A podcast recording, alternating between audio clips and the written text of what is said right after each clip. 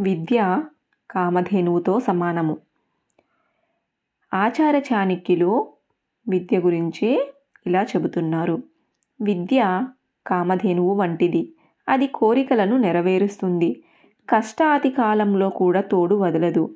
ఇంటికి దూరంగా వెళ్ళినా వాళ్ళను ఇది తల్లిలాగా రక్షిస్తుంది. అది ఒక రహస్యమైన గుప్తధనం వంటిది. ఈ ధనము ఎవరికీ కనిపించదు. విద్య గుప్తధనం లాంటిది. అంటే ఇది కనబడదు కానీ అనుభవించవచ్చును అని ఆచార చాణుక్యుల అర్థము.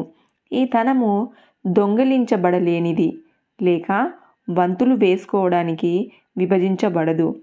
అందుచేత అది అన్ని విధాలుగా సురక్షితము మరియు నమ్మదగ్గది కూడా. సమయం వచ్చినప్పుడు అదే మనిషికి పనికొస్తుంది. ఈ విధంగా క్లిష్ట పరిస్థితులలో కామధేనువుతో సమానము మరియు విదేశాలలో ఉంటే తల్లితో సమానము. అన్నిటికంటే ముఖ్యంగా ఇది కనబడకుండా ప్రచన్నంగా ఉంటుంది. అందుచేత సురక్షితము. పసిడి నగలతో సరితూగగల దీనిని ఎవరు తస్కరించలేరు.